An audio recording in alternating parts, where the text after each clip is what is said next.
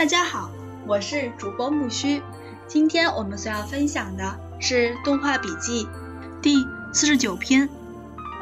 弗瑞德·沃夫访问美国著名动画制片人和导演弗瑞德·沃夫。文字来自于中国台湾的余维正。感谢你的收听。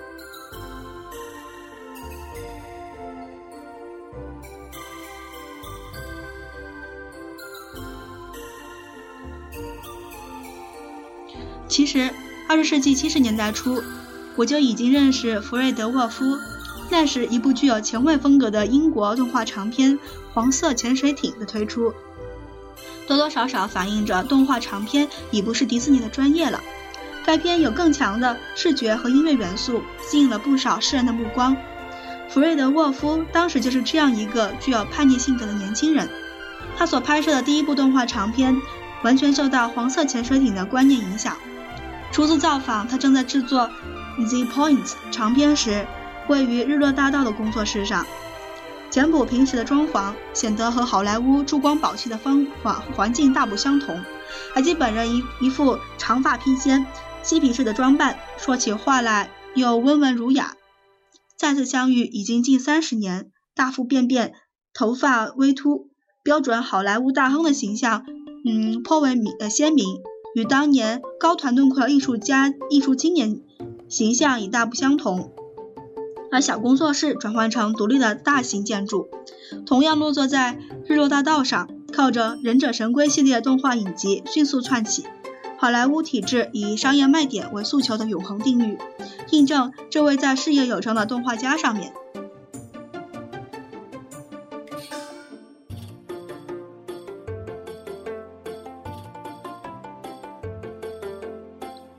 您是何时开始做动画创作？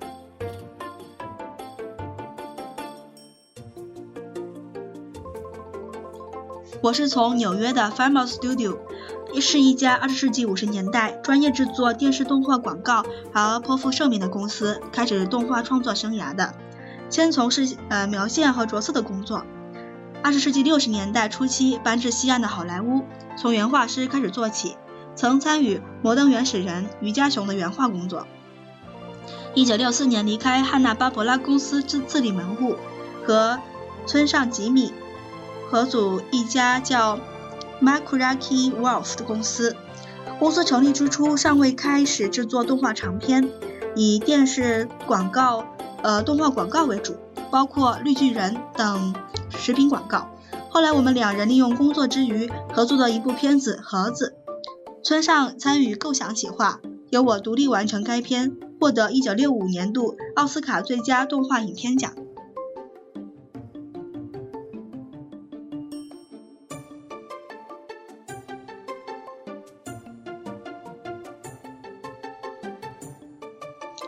我们知道你是在20世纪60年代美国最变动的一代成长，是否受到诸如越战？反战运动、嬉皮等其他非主流文化影响。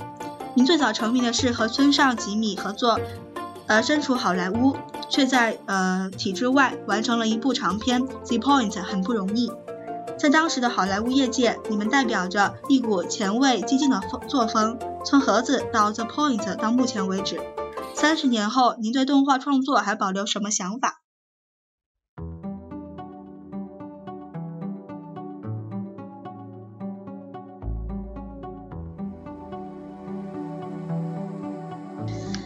二十世纪六十年代至七十年代的确是一个令人兴奋的时代，次文化的兴起及非主流运动，都丰富了动画创作者的画面貌。在视觉、影像、媒体方面，有许多令人振奋的作品产生，令媒体工作者大呼过瘾。尤其那个时代末，有 UPA 的兴起到衰退，对美国或世界动画史都起到重大作用。动画在形式内容上追求所谓自由创作及个人风格。那个时候的我受到《黄色潜水艇》一边的作者乔治·杜宁的影响，它代表的是一种崭新的风格，一种革命精神。当时对这种新动画的感觉很感兴奋，对于动画的无穷潜力充满期待。一直到今天，我还是觉得动画的发展是无可限量的。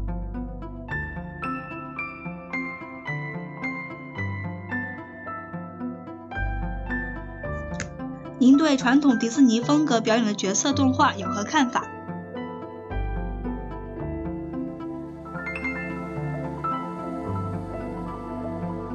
虽然我提到很多动画创作上的多样性和实验风格的可贵之处，但作为需要观众接受且在市场广受欢迎的一部动画长片来说，故事性还是最重要的。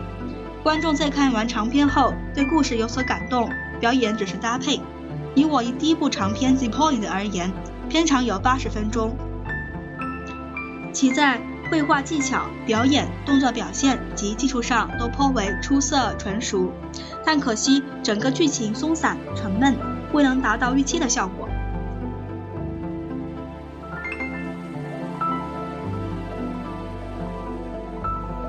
好的导演和剧本是要相辅相成，我们不能否认，迪士尼在这一点上有过人之处。很多人以为迪士尼只有在美术表现上出色，其实并不尽然。《木偶奇遇记》是一个很好的例子。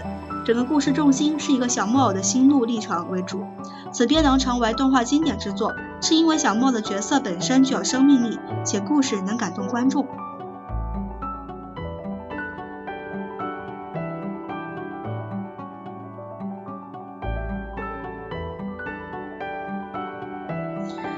二十世纪八十年代，您从实验风格的原画师转型成为一个成功的制片人，像《忍者神龟》是。由流行漫画改编而成，您对身份的转变有何想法？这部片子和亚洲各国的动画工业合作有何意义存在？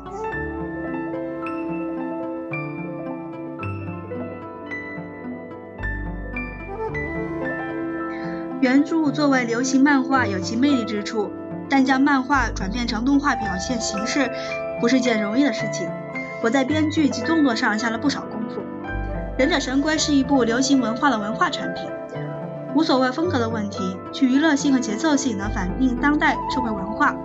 它的成功说明了动画也可以变成一个流行文化的产品。从动画在传播媒体的角度来看，有其重要意义和价值。这套《忍者神龟》系列影片是相当具有国际性价值，其融合了东西方文化及社会的特色。虽然全编在美国企划，但却是在中国台湾、日本。和韩国制作出来的。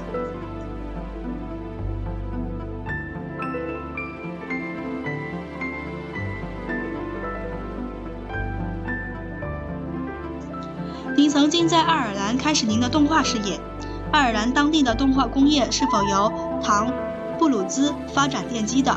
听说当地的政府大力支持动画创作，您的看法如何？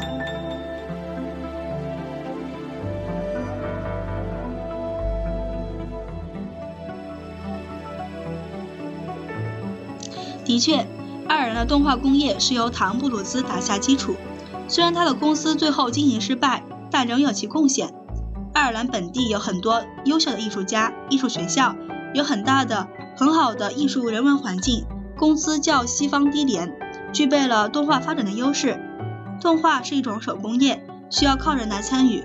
对于人才的训练而言，爱尔兰提供了有益的条件。可惜的是。出色的人才不易保留，都被美国妈挖走了。人才流失的问题普遍存在。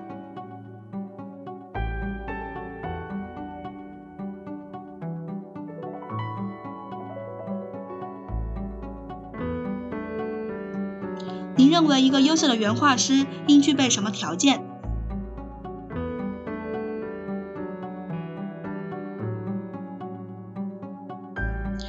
基础绘画的知识和技术是不可或缺的。另外，动画是由电影的语言来表达，所以一个原画师必须要不断的看电影，从电影中寻求灵感、吸收知识。他必须同时对动画拥有热情和欲望，态度要积极。原画师就像所有的画家一样，培需要培养敏锐的观察力，对于动物。甚至包括人在内的肢体语言都应该去研究学习。当然，最重要的是不断的画，任何机会都要利用，要锻炼你的手脑。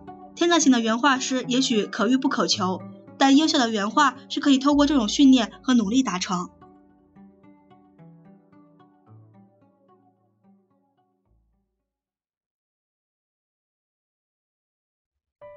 您认为原画师在动画剧情长片中最重要的功能是什么？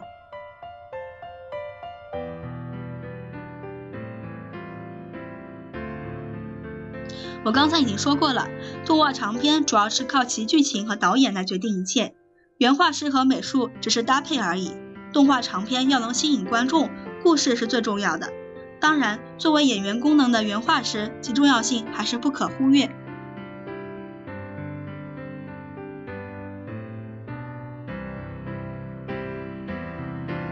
您是否还有回到当初与村上创作艺术短片的可能性？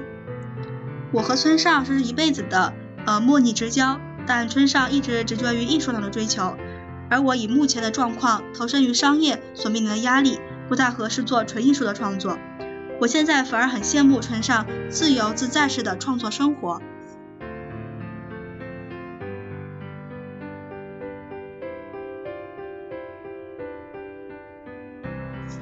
第四十九篇动画笔记《弗瑞德沃夫》就分享到这儿啦，感谢你的收听。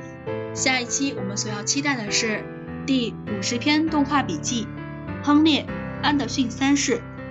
访问美国著名三维电脑动画总监亨利·安德逊三世，文字来自于中国台湾的余维正。